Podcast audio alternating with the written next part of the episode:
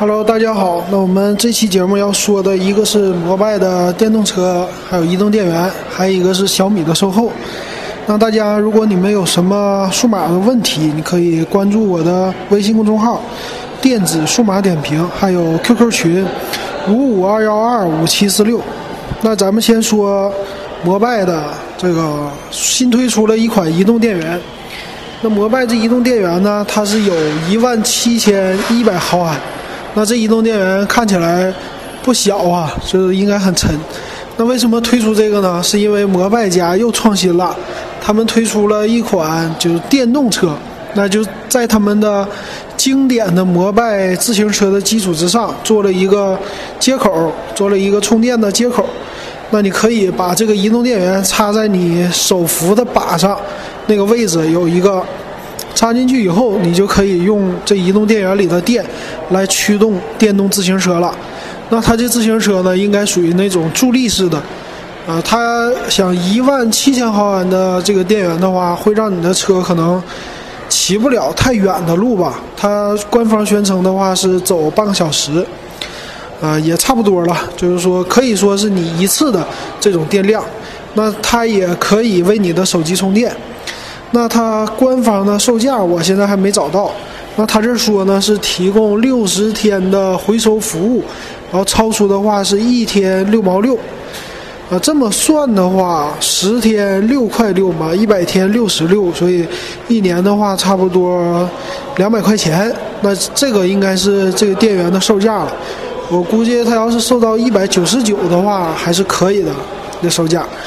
那。它这东西推出以后有什么好处呢？就是让你骑车可能说更轻松了吧，而且这是他家的经典摩拜，你还记得最开始推出的那车型吗？就是全都是铝合金的，特别最重的那一款。那他们做了创新之后，这个车我现在骑，嗯，骑起来已经没有那么重了，就是呃可以蹬起来还是挺轻松的，但是呢它骑不快，就那个车的一个弊病吧。那这回他要是做一个改造呢，可以让那个车就更好骑，骑起来更轻松，也可能说速度更快了吧。那这是摩拜的创新，我觉得就摩拜跟小黄或 ofo 的话比起来，摩拜家的创新还是挺多的。那他们家刚开始用的车呢，都是全铝车身的，虽然第一批车很重，但马上他们为了应付当时和 ofo 的一个竞争，他们就开始推出了一些。呃，廉价的五毛钱的车型，那五毛钱车型呢，属于那种传统自行车。然后后来他又做了一批，就现在推广最多的这一批吧，属于一块钱的第三代的摩拜。那这个摩拜呢，车很轻，它用的呢还是减重，用铝合金减重，再加上它的挡泥板用的都是塑料的挡泥板，所以这车呢现在。其实我一直骑摩拜，就骑起来很舒服。然后 ofo 家呢，现在的问题是他家的车变得越来越重，越来越难骑，而且损坏率特别高。那最近在我家旁边，我家住在浦东，上海的浦东。以前呢，这边投放的车并不多。那最近在我家楼下投放了非常非常多的 ofo。那这些 ofo 呢，就怎么说就不太好骑。虽然很多，但是我看街上，呃，摩拜车是越来越少，就大家路上骑的吧，多一些还是摩拜。然后 ofo 的话，呃，不到万不得已我是不会骑的。可能很多人他们骑起来也是觉得现在 ofo 越来越吃力了。那第一批的轻的 ofo 是越来越少了。而且他们家的解锁也有问题，他们家那锁，当时用的那种机械的密码锁呢，造成很多孩子有死亡的那种案例，然后还有很多人就不交费嘛，所以他们家车损坏率很高。那后来他推出了一个假的智能锁，就是它这个密码不会随机变掉，它这个密码呢就还是同样和机械锁一样固定的密码，那你骑过一次你就知道了，那下次你还能骑。所以这他们家车的一个不好的地方吧。那最近它的 GPS 车型就智能解锁的那种车型也不太多。那相反呢，摩拜呢，他们家的还是挺多的这种呃创新的车型啊，还有损坏率啊，相对来说都比较低。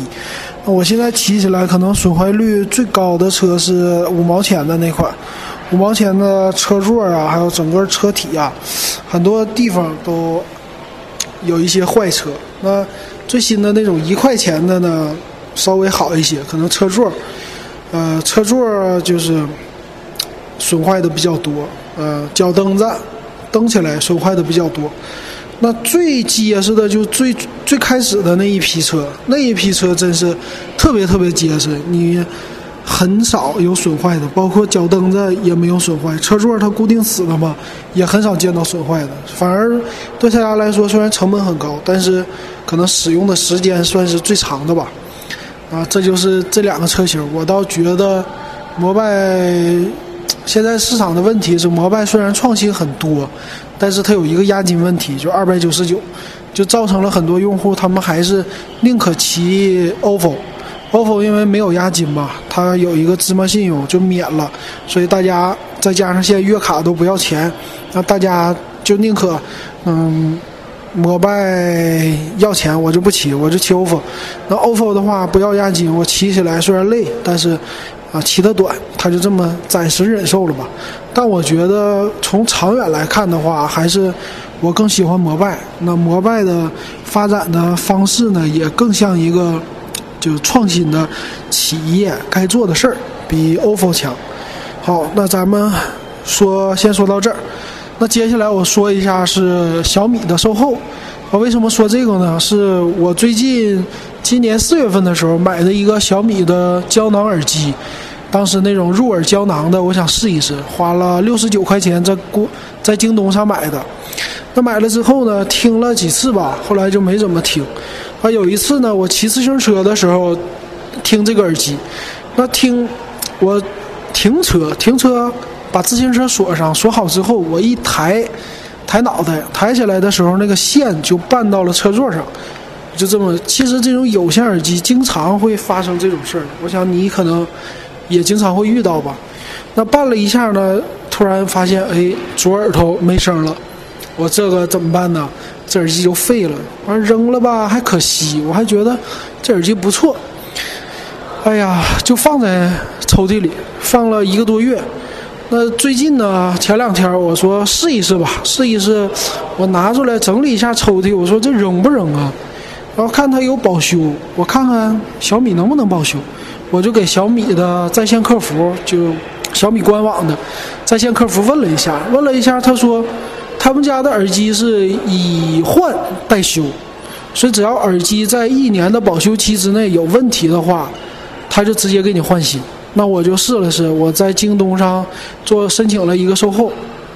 哎，京东也挺痛快，过了三天吧，这新的耳机就给我换到了。那今天刚到，到了我看呢，确实是全新的，就带包装的耳机。我给退回去的时候呢，是一个带线的，就等于说没有包装了，就一个耳机。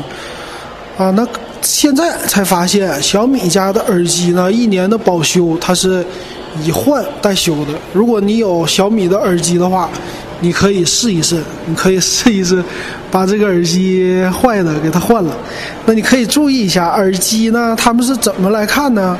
就是这个耳机有一年保修期呢，是在你的耳机三点五毫米那插孔上边，它有一个小的线，嗯，纸吧，就是一个纸吧，它粘的那保修贴，那上有一个二维码，那个是他们一个售后的凭据，他们一扫就知道这耳机什么时候出厂的。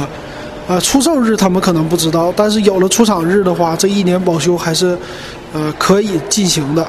所以我觉得小米的这一点啊，耳机这一点的保修还是挺不错的。因为之前的耳机呢，可能啊，因为买呀还是什么原因吧，也没试过这种就是修耳机。那小米这方式，我觉得，嗯，为他要点个赞。那希望大家你们可以试一试，就告诉我你们还有别的什么耳机啊，别的什么品牌的，你们在售后的时候遇到什么问题？那逐渐咱们这节目呢，也把一些售后的点咱们关注到，然后我也进行一些体验和点评。